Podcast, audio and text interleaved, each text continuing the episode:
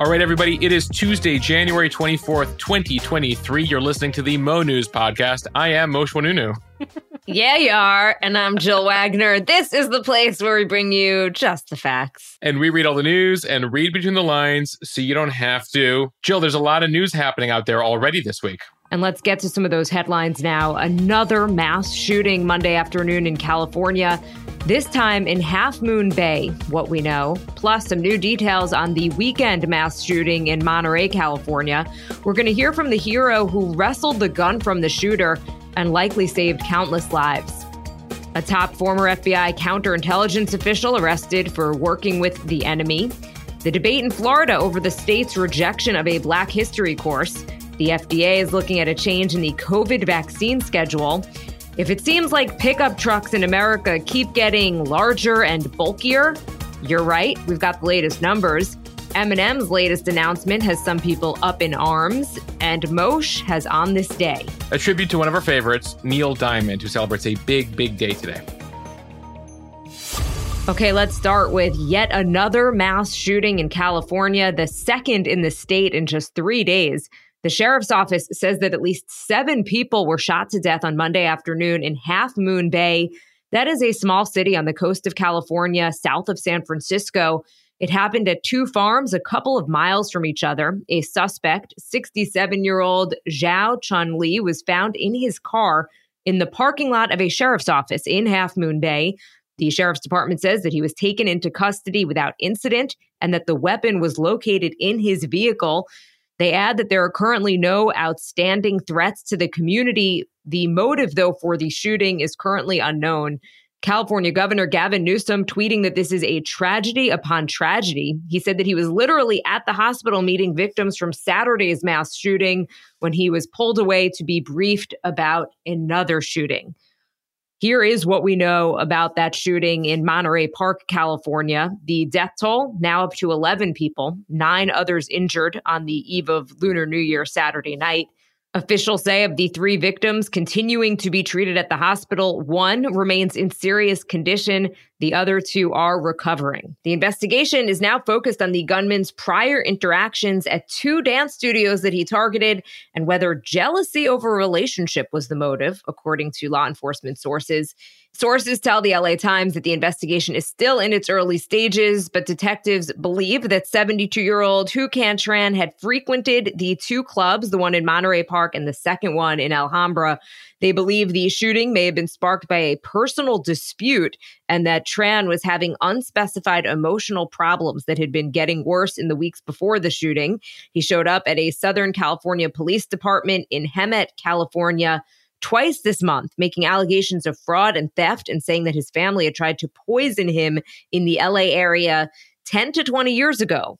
Jill, the head of the local Chinese Chamber of Commerce, described the Star Ballroom Dance Studio as an institution in the community. He said the community has a massive WeChat group where everyone is messaging, and a number of them uh, close to the situation believe the shooter's motive was personal. Uh, they believe the gunman was looking for a woman who had been invited to an event at the ballroom without him, which made him upset and may have precipitated all of this. Um, on another front, though, Jill, I was captivated by an interview on Monday with the 26 year old hero who prevented deaths at the second location the shooter came to. So he had the first shooting, he then goes to Alhambra, and there's a confrontation. Uh, at this second dance hall. It's astonishing when you see the surveillance images. I've posted the video uh, which I believe NBC first obtained. Uh, there, it's now on Instagram, and it shows the moment that a very, very brave Good Samaritan tackled the dance club shooter Huu Can Tran, grabbing the semi-automatic assault pistol. Uh, grabbing his gun, even though he says he was certain he was about to die. Uh, the hero's name is Brandon Tsay. He's 26 years old. He challenged the 72 year old shooter as he burst into that second ballroom after he'd committed those murders in Monterey Park. Take a listen to how he described the confrontation to ABC News on Monday. I needed to get the weapon away from him. I needed to take this weapon, disarm him, or else everybody would have died. Um, when, when I got the courage, I, I lunged at him with both my hands, grabbed the weapon, and we had a struggle. We struggled into the lobby, trying to get this gun away from each other. He was hitting me across the face, bashing the back of my head. I, I, I was trying to use my elbows to separate the gun away from him, creating some distance. Finally, at one point, I was able to pull the gun away from him, shove him aside, create some distance, point the gun at him, intimidate him, shout at him and say, Get the hell out of here. I'll shoot. Get away. Go. Jill, just so incredible, uh, him taking it upon himself to challenge the shooter, uh, risking his own death. It sort of reminds me of the um, people aboard the fourth plane on 9 11 who fought off the hijackers before it could, they could crash it into the White House or the Capitol, that fourth plane. You know, basically, like, if I'm going to die, at least I'm going to go down fighting. Mosheh, absolutely incredible. Also, I thought it was interesting as part of a couple of interviews that he did, he mentioned that he'd never even seen a real gun in his life. Um, mm. And he also talked about courage because obviously everyone's calling him a hero, a hero right now. And he said, Courage is not the absence of fear, it's the ability to have adversity to fear when fearful events happen, such as this. Such wise words, um, and and really accurate, right? It's not about not having any fear. It's like he he thought he was going to die just incredible courage, that instinct to act there and to challenge the shooter. It's actually pretty interesting. I guess people were, might have been distracted inside the ballroom. You know, he was fighting solo. That confrontation lasts for four minutes, Jill, wow. back and forth, where they're going at it. Uh, you know, the the shooter is trying to hit him with something to grab the gun back, and then you know, uh, Brandon it literally then says, "Go, go away. I'm not. You know, uh, otherwise I'll shoot you." He doesn't take the moment. You know, he decides he's not going to kill that guy, but like try to um, end the situation uh, peacefully. And so, just it's it's very rare these ways uh, to be able to see that sort of thing. Four minutes. I didn't realize that. Four minutes. It, try sitting in silence for four minutes, and you'll see how long yeah. it is. Uh, that's incredible. Mosheh, I also think right now there's just this overall exhaustion and, and, desperation right now that many Americans have when it comes to these mass shootings. Of course, the first thought that many people had here when they heard about what happened was that this may have been a hate crime targeting the Asian community. We've seen this uptick in violence against this community, especially since the pandemic. Um, it appears that that is not the case. But does that make it any better? Certainly not for the friends and the loved ones of these victims and for the community in general. And I think a lot of Americans, at least from comments that I've been reading on any articles or, or posts about this, are just kind of speechless at this point. Um, and I wanted to read briefly from Dan Rather's newsletter on Substack. He sent it Monday morning, and I thought it was quite poignant and, and really well written. He writes, Again, morning headlines of mourning, a night of violence and loss, a dawn that brings no comfort. Our national map of tragedy has a new place in which we stick a pin of pain we see once more what happens when instruments of mass death are untethered from any semblance of logical restrictions. As always, there are new names to learn of people who will never hear their names again. All that life snuffed out in an instant. The press will publish old pictures of smiling faces eulogized. Motives, as if any, will be justified or bring peace to the families now torn apart in bloodshed. We repeat and repeat and repeat these tragedies as if we are powerless to address them. But there are answers and ideas that go unheeded. Our politics don't allow progress. Mass shootings are part of our American identity. Meanwhile, a lesser volume of death simmers unremarkably below the surface, lives cut short in tallies of one or two. Often the victims know the killers, and often the violence is self inflicted, a permanent end to mental anguish. Once again, we await more information. We also know that there will be another such story that will crest upon the headlines only to disappear, except for those who have no choice but to live its consequences daily, again and again and again. Really powerful words there, Jill, and it, speaks to the predicament we have in this country. Uh, mass shootings uh, continue to go up, and we've seen them trend up over the course of the past two decades here in the US. Though, as Dan Rather points out, a majority of gun deaths, uh, we should point out, are suicide, domestic violence, day to day crime. Uh, not the mass shooting phenomenon, but these mass shootings have really taken hold. Uh, and we've seen this correlation with uh, the number of uh, semi-automatic guns and assault rifles that have hit the market since the ban elapsed in 04. Obviously, the rise of social media, uh, the mental health crisis we're having in this country, uh, the idea of copycat stuff, partially again based on social media, and, you know, we're one of the only countries in the world where we have more guns than people. Uh, some folks like to point out. But uh, either way, it, it feels like it's become almost a daily story in nearly every state in the country. Okay, Mosheh, moving on to another story. This one that feels like it is ripped from a season of Homeland or 24. A former top FBI official in New York has been arrested over his ties to a Russian oligarch, law enforcement sources tell ABC News. Charles McGonigal was the special agent in charge of counterintelligence in the FBI's New York field office until 2018.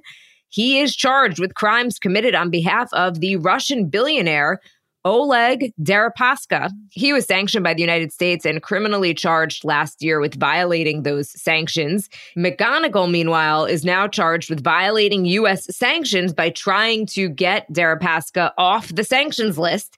He's one of the highest ranking former FBI officials ever charged with a crime. He and a partner who worked for the FBI investigating oligarchs until a few years ago allegedly agreed to investigate a rival Russian oligarch in return for payments from Deripaska. The two men are accused of receiving payments through shell companies and forging signatures in order to keep it a secret that Deripaska was paying them.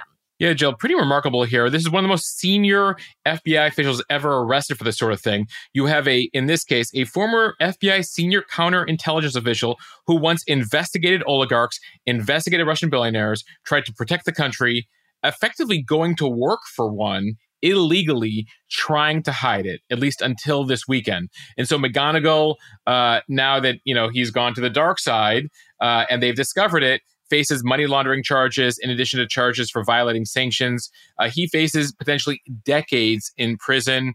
He was arrested over the weekend coming back from a trip abroad. It looks like he will never have a chance to leave the country ever again. And it does come as another case was revealed against him yesterday. This one from the U.S. Attorney's Office in Washington, accusing McGonigal of receiving more than $200,000 in cash while he was still at the FBI from someone he knew was an employee of a foreign intelligence service. Apparently, back in 2017 and 2018, McGonigal concealed from the FBI his relationship from this unidentified foreign intel official while traveling abroad with this person and meeting other foreign nationals. Uh, this person is described as an Albanian who was employed by a Chinese energy company. Either way, uh, pretty remarkable stuff from a very high former senior FBI official, uh, and just fascinating because Deripaska is connected to a whole bunch of stuff, including Paul Manafort, uh, Trump's former campaign manager from back in 2016 uh, in terms of violating sanctions and some crimes Manafort committed that eventually sent him to jail. So the web here, fascinating as they continue to sort of uh, reveal more details in the coming days and weeks. Okay, everyone, let's take a quick break before we hit the speed read to tell you about the rest of the day's news and take a quick break to thank our sponsors this week. I want to start with Athletic Greens. I've been using their AG1 supplement since the fall. The Athletic Greens AG1 powder is just one scoop with a glass of water in the morning. It's easy, quick, and lets you get on with your day knowing that you've gotten a bunch of valuable vitamins. The uh, AG1 powder includes 75 important ingredients, including tons of vitamins, minerals, pre and probiotics that support digestion and gut health with your first purchase of AG1, Athletic Greens is giving Mo News listeners a free one year supply of vitamin D and five free travel packs of the AG1 powder. You can visit athleticgreens.com slash Mo News to take advantage of this offer. Again, that's athleticgreens.com slash Mo News, M O N E W S, for this special deal to really start to take ownership of your health. Okay. I also feel like on this podcast, we talk a lot about sleep studies and the importance of getting a good night's sleep and its impact on your health. Well, we have some great news for Mo News listeners on one thing that might help you. Boll and Branch Bedding and Sheets is extending their special deal for all Mo News listeners. They're offering you 15% off plus free shipping for a limited time with the promo code MONEWS, M O N E W S Boll and Branch sheets are made with 100% organic cotton. We spend a third of our lives in bed. Sheets are a big deal. Jill, as I told you yesterday, apparently President Clinton and President Bush have both used Boll and Branch sheets. So a bipartisan endorsement. So again, the deal is this for a limited time, get 15% off your first set of sheets and free shipping when you use the promo code MONEWS over at bollandbranch.com. That is B O L L A N D branch, bollandbranch.com promo code MoNews.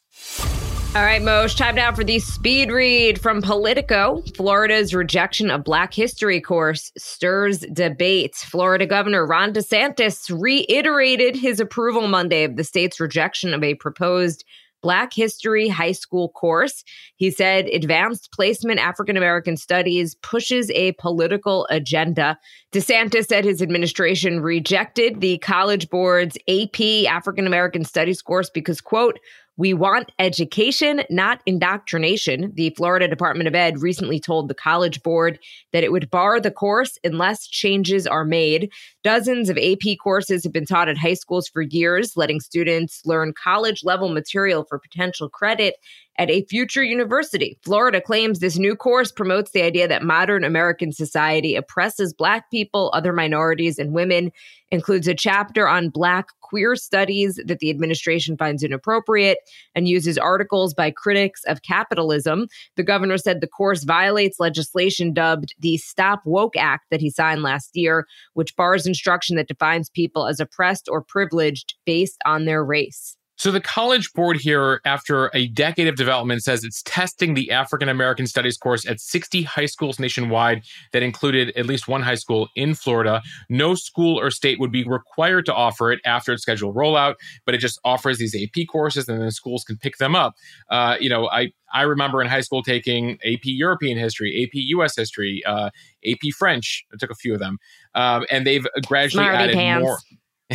they've added some I did well in, some not so much. Um, and they've added more and more over time. And so they're adding, they're looking to add this African American Studies course. But this comes as DeSantis has already banned certain textbooks uh, that he claimed teach uh, critical race theory. This happened uh, late in the fall. And essentially, when he says this critical race theory, since it's a college level uh, topic, uh, is essentially shorthand uh, for any education or textbook that critics believe pushes the idea that there's any institutional or structural racism in American society. Uh, so DeSantis says that he doesn't want courses that push a political agenda from his perspective critics say, DeSantis, you yourself, uh, you're pushing a political agenda by rejecting this new course and trying to light up opposition on the right. Uh, for now, a coalition of black faith leaders is pushing to meet with DeSantis over his decision to block students from taking the course until changes are made to the curriculum. They join a whole chorus of black state lawmakers who've denounced the move by the Florida Department of Ed. Uh, tomorrow, a coalition of students, teachers, and lawmakers will be holding a rally at the Capitol in Tallahassee. From Fox News, TV meteorologist Adam Klotz says that he was attacked by a group of teens on the New York subway. Klotz was on his way home Saturday night after watching the Giants Eagles NFL playoff game at a Manhattan bar when he noticed a group of teens harassing an older gentleman, even setting his hair on fire with a joint. I was like, whoa, you can't do that. He said on Fox and Friends, that is not cool. And that is all it took. And then I was the focus of all of their attention. He said the group then started to taunt and attack him, and he tried to remove himself from the situation. But the attack did not stop there. The group followed him another subway car. Uh, and just kept attacking him. He said at one point he was just on the ground and they were just beating him up and he was like all right I, got, I guess i have to just take this at this point Yeah, he said he was trying to cover his head so he couldn't be knocked unconscious because that's what he was particularly worried about. He ended up heading to the hospital with a whole bunch of cuts and bruises. Uh, and so he's been at Fox News for a couple years now. And so he ended up doing his first interview with his colleagues over at Fox on Monday morning. Um, according to the NYPD, three of the teenagers that attacked him were taken into custody. They're ages 15 through 17, but then soon after they were released to their parents. The NYPD saying that juvenile reports were prepared and their parents were called to pick them up. This has received a bunch of criticism from uh, folks who are like they assaulted somebody on the subway and they got to go home to their parents that night. Uh, and so there are questions about the ramifications here. Jill, looking at the latest NYPD stats right now, year to date crimes in the city are down about 27%. But keep in mind, we're about three weeks into the new year.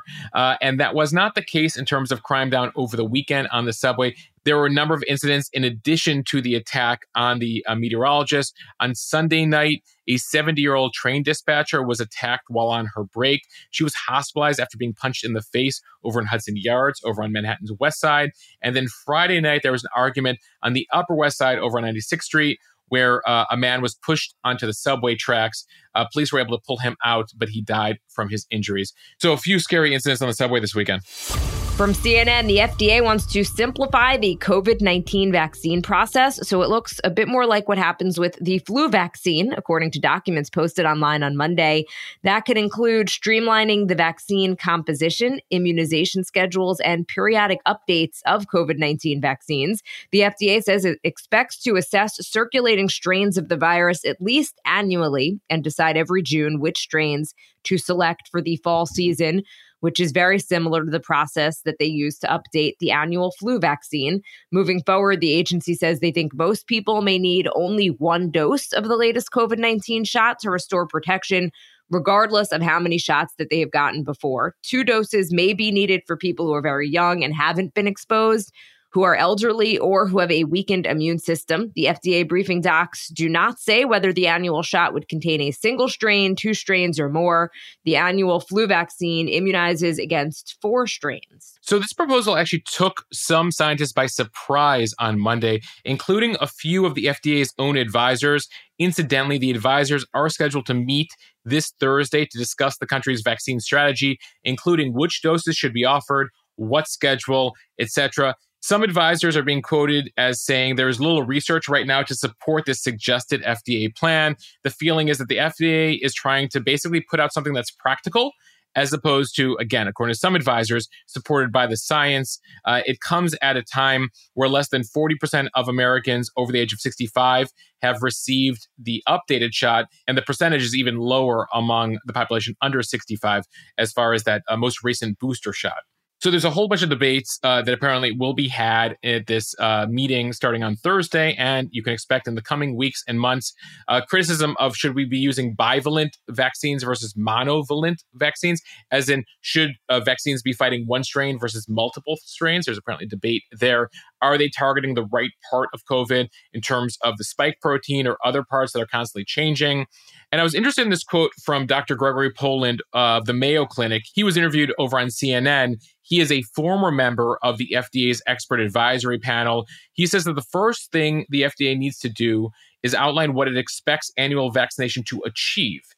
Incidentally, he studies how the body responds to vaccines. And so he says they're going to have to decide, the FDA will, uh, what the goal and use of the current vaccine is. If it's to prevent severe disease and death, we're already there. So that's his belief. So it's interesting, Jill, that we uh, are seeing this real debate now, three years in, as to what should happen now with the vaccine and debate. You know, you're you're you're fighting practicality versus the science. It feels like. Wait, so is the argument from from some doctors saying that they don't think we need an annual update? he he's saying that he wants to see what the science says because there's a whole discussion about the T cells um, that while antibody levels drop within three months of a booster shot or a vaccine, the T cells, the fighters that you create basically in your body, seem to be sticking around for longer, nine months or more, uh, and they're key to preventing you know severe disease and death and severe outcomes that you know that would come with potential hospitalization.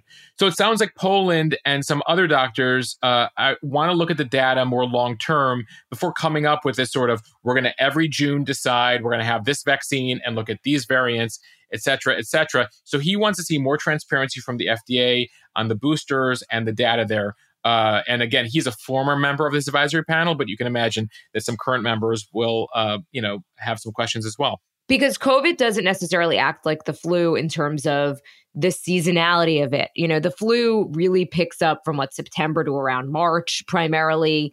COVID, we see spikes over the summer. Uh, so I understand where he's coming from. Yeah, and by the way, it changes by region. It changes by you know, like you know, you you see a spike here, you see a spike there, and so it's going to be something really interesting to watch here, which is like how do we address COVID going forward now that we're on subvariant whatever of the Omicron variant, and how do you deal with the fact that whenever you decide what variant to fight with the latest vaccine, that within weeks or months later you might end up be you might already be fighting a new variant. So how do you address that? How do you address the fact that you know um, the the state of the variants in terms of what they're causing in terms of disease and death, uh, and what populations uh, should they be recommending this to? And so it seems like there's a lot uh, to be debated and discussed uh, within the medical community, starting at least on Thursday. From the BBC, January 6th, Capitol Hill rioter who posed with his feet on Nancy Pelosi's desk during the attack on Congress has been found guilty of all charges. You might remember that image from the insurrection Richard Barnett posing for cameras after breaking into Speaker Pelosi's office and boasted of swiping an envelope before leaving. He was armed with a stun gun and could have harmed Pelosi, according to officials. A jury in Washington deliberated for less than three hours before convicting Barnett of all eight charges against him. His crimes include obstruction of an official proceeding, entering and remaining in a restricted building or grounds with a deadly weapon, and theft of government property. The trial has been one of the most high profile to stem from January 6th. More than 940 people have been charged with federal crimes related to the breach, and nearly 500 have pleaded guilty so far. Yeah, prosecutors argued that Barnett came to Washington from his home in Arkansas over a thousand miles away, prepared for violence. Barnett is a former firefighter. He chose to actually testify in his own defense during the trial, which has led to some questions as to whether that helped or, in fact, in this case, hurt him. He argued that he was caught up in the moment and was, quote, just going with the flow on January 6th. He said repeatedly in court last week that he regretted what transpired at the Capitol that day, but did not believe what he did at the Capitol was illegal. Quote, I made some bad mistakes. I feel like an effing idiot, he said in court during his testimony. He told Capitol Police, apparently, as they were trying to get him out of Pelosi's office on January 6th, that uh, they were a bunch of commies uh, and threatened violence against them if they picked the wrong side again in court last week. Said he regretted those words and actions and said he would apologize to Nancy Pelosi if she were in court. TBD on how long he may serve in prison, Jill. His sentencing is on May 3rd. Also interesting, he's 62 years old, which means he was 60 years old, approximately, give or take, during the insurrection. I'm not, I don't know why that surprised me a little bit. I just was expect, I, I guess, like you expect that the the people protesting are going to be a little bit younger, you know, and especially well, oh, the picture of him with his feet up on the desk. It just felt like immature to me a little bit. Well, uh, also his defense that he was quote caught up in the moment and going with the flow you can understand that if it's like a 14 year old, maybe a 24 year old, but a six year old who's like, dude, I was just going with the flow and totally caught up in the moment. And you're like, you're old enough to be a grandparent.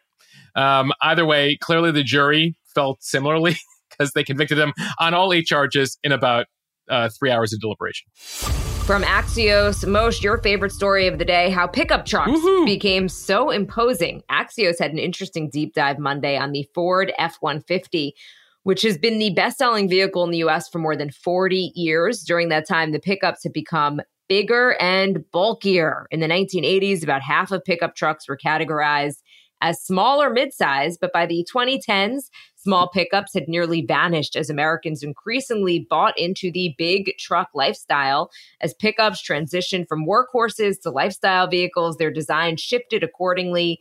Cabs expanded to accommodate more passengers while beds shrank. The first generation of F 150s was 36% cab and 64% bed by length. And by 2021, the ratio completely flipped. Mosheh, I know this is a, of personal interest to you. Didn't you drive an F 150 in high school? Yes, the 1994 F 150 maroon. It was extremely large. Jill, it had two gas tanks. and a closed cabin in the back. Though I should say, my dad was a cabinet maker. And so he admitted to me in later years, he's like, Yeah, I got it to you so I could keep tabs on you and I could control you by having you deliver furniture to our customers, haul um, materials back to my shop. And smart so, man. very smart man. Uh, and also learning how to parallel park a 20 foot F 150. um, if you can do that, you can do any of them. Did you have to take your road test in the F 150? no, thank, th- thankfully I took it in a much smaller vehicle. I think they, I think at the time the DMV was like putting you in a smaller vehicle. I definitely did not use a, a large car for that. I either way, uh, that's what I had, and then I moved to Washington and New York, and for years never had a car, um, but have fond memories of of my F one fifty. It's interesting, Jill, because there's survey data from the vehicle research firm Strategic Vision, which shows that a third of today's pickup owners rarely or never use their truck for any hauling, while two thirds rarely or never use it for towing. So, right now, you get an F 150 in many parts of the US uh, as part of self image, as part of its cachet. It's cool, it's hip. And so they've made the cabins much larger, you know, much more comfier, or much more luxurious because the back of the pickup truck, which was its initial utility, isn't as useful anymore. It's so funny that we're doing this story today because I was actually driving today and I had to go a pretty long distance on the highway and the weather was pretty bad. It was raining and, and kind of turning to snow. And there were so many pickup trucks that were just whizzing by me. I was like two hands on the wheel, um, not really going above 55, 60 miles per hour. And I, I, thought to myself, should I get a pickup truck? I mean, they seem to be really handling this, this, weather well. And then I even thought, you know, pickup truck versus mom SUV, which is what I have, and pickup mm-hmm. truck wins, you know, and, and I just, I don't know. Part of me actually thought about getting one. And then I thought, I can't get a pickup truck. I never would use it in terms of using the back of it to, to actually transport it. It sounds like it's not important anymore, Jill. Clearly. use the back that way, right? Um, it's interesting, Jill, because they keep getting bigger. Uh, put up a chart last week on Instagram of the most popular car in Europe, which is a Golf Peugeot 208 uh, versus the American, uh, the, the, number one seller in American Canada, which is the Ford F 150. And the Ford F 150 could eat three of those Peugeots in terms of size.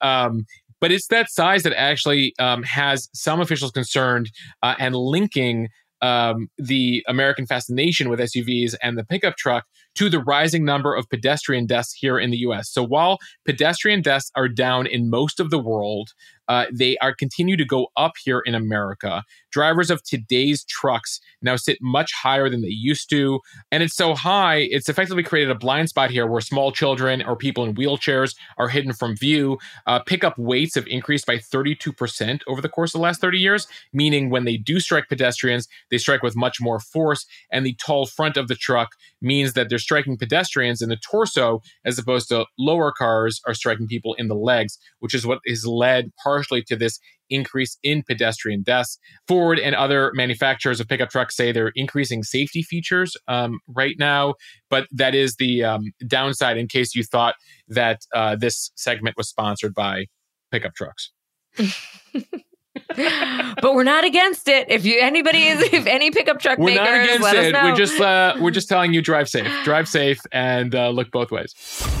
From NBC News, Maya Rudolph replaces M&M's spokes candies indefinitely amid woke furor. After its mascot refresh controversy last year, M&M's announced Monday that it is taking an indefinite pause from using its candy-coated mascots saying that the last thing M&M's wanted was to be polarizing. M&M said in a tweet that it is instead tapping actor Maya Rudolph as its spokesperson, someone the brand said America can agree on. Rudolph said she is thrilled to represent the brand in a Super Bowl ad next month. Here is some more of the M&M statements. Quote, in the last year, we've made some changes to our beloved spokes candies. We weren't sure if anyone would notice, and we definitely didn't think it would break the internet.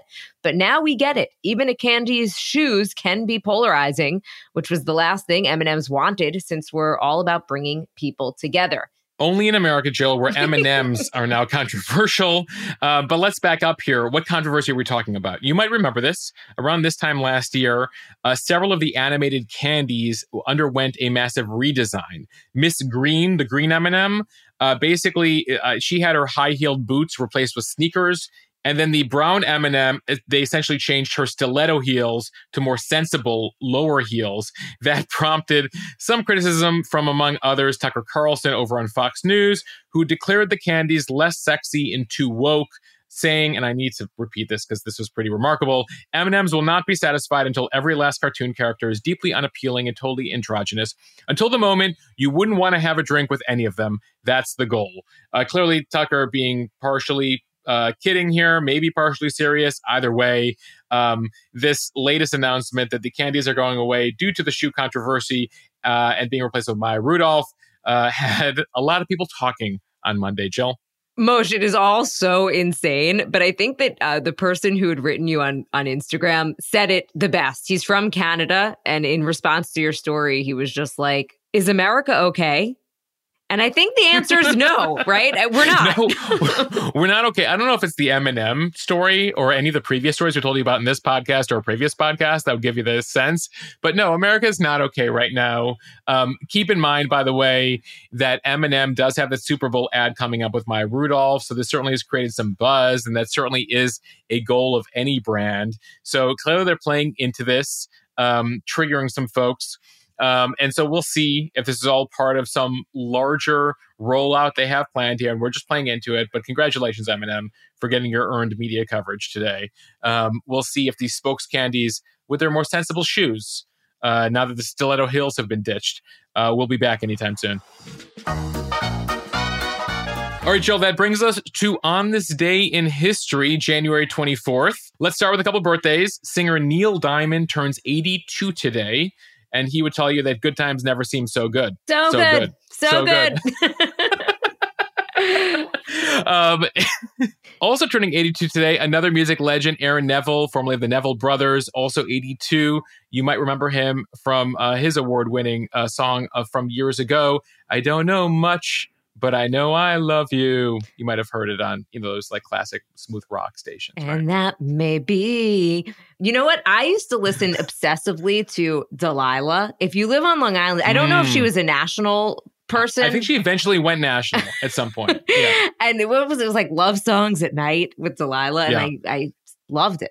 And so yes, Mosheh, I know all of these people. Uh, Aaron Neville, Neil Diamond, keeping things calm and putting you to bed on a Sunday night. Uh, also, a birthday today for comedian Ed Helms. He's 49. You might remember from The Office, uh, from uh, Hangover, from a variety of places. So, happy birthday to him. Then, a couple of historical items. 88 years ago today, January 24th, 1935, the first canned beer was introduced in the U.S. by the Krueger Brewing Company. I feel like I want to play a burp sound effect. Jill, we have a soundboard here. We record this uh, podcast on a program called Riverside, and we have sound effects, and we haven't quite figured out how to play them ourselves. I'm looking but I for feel one. like I don't see burp. waiting, waiting. All right, we'll work on a burp one for the next beverage. Oh, That's applause. all I got. Lovely. Okay. Um, 48 years ago today, staying with food and beverage, the first McDonald's drive through opened up in Sierra Vista, Arizona, January 24th, 1975. On this day, 39 years ago, 1984, the Macintosh computer. Happy 39th birthday to Macintosh computer. The first price of the first Macintosh, $2,500. And on this day in 1995, wow, I can't believe we're almost 30 years, I guess 28 years removed from the O.J. Simpson trial. Today, live coverage began of the O.J. Simpson trial. The trial would last nine months, beginning January 24th, 1995. In some ways, that trial made um, CNN. Made CNN, made Judge Ito, made uh, cameras in the courtroom, is probably one of the reasons we will never see cameras in the Supreme Court and in federal courts, uh, you know, turning lawyers into celebs. It made court TV what it is today. Speaking of the Um, F 150, it made the Ford Bronco. The the iconic Ford Bronco, which they brought back recently. Like, I mean, all these iconic things: the Bruno Magli shoes, the bloody glove. If it if uh, if the fit if the glove doesn't fit, if it doesn't fit, you must acquit. Johnnie Cochran, uh, remember uh, re- reporter Greta Van Susteren, really you know went to the next stage with that. So uh, really remarkable. I mean, it was almost a year, almost the entirety of 1995. We were captivated, and it was live television on every network every day for nine months. I remember when I was in high school, they played the the verdict live in the cafeteria. I remember being on the soccer field of my junior high as somebody had a Walkman and listened to the verdict. Those were the days. Most there aren't that many events and things that happen that everyone can remember exactly where they were, uh, and that is one of them. The the verdict being read. Um, but on that note, we do have to wrap this up. A big thank you to everybody listening to the Mo News Daily podcast. Follow us and subscribe so you don't miss an episode. Review us in the App Store so we can continue to grow. And don't forget to follow us over on Instagram, uh, over on the Mo News Instagram account at Mosh at M O S H E H, where it all got started. And we will see everyone back here tomorrow. Bye.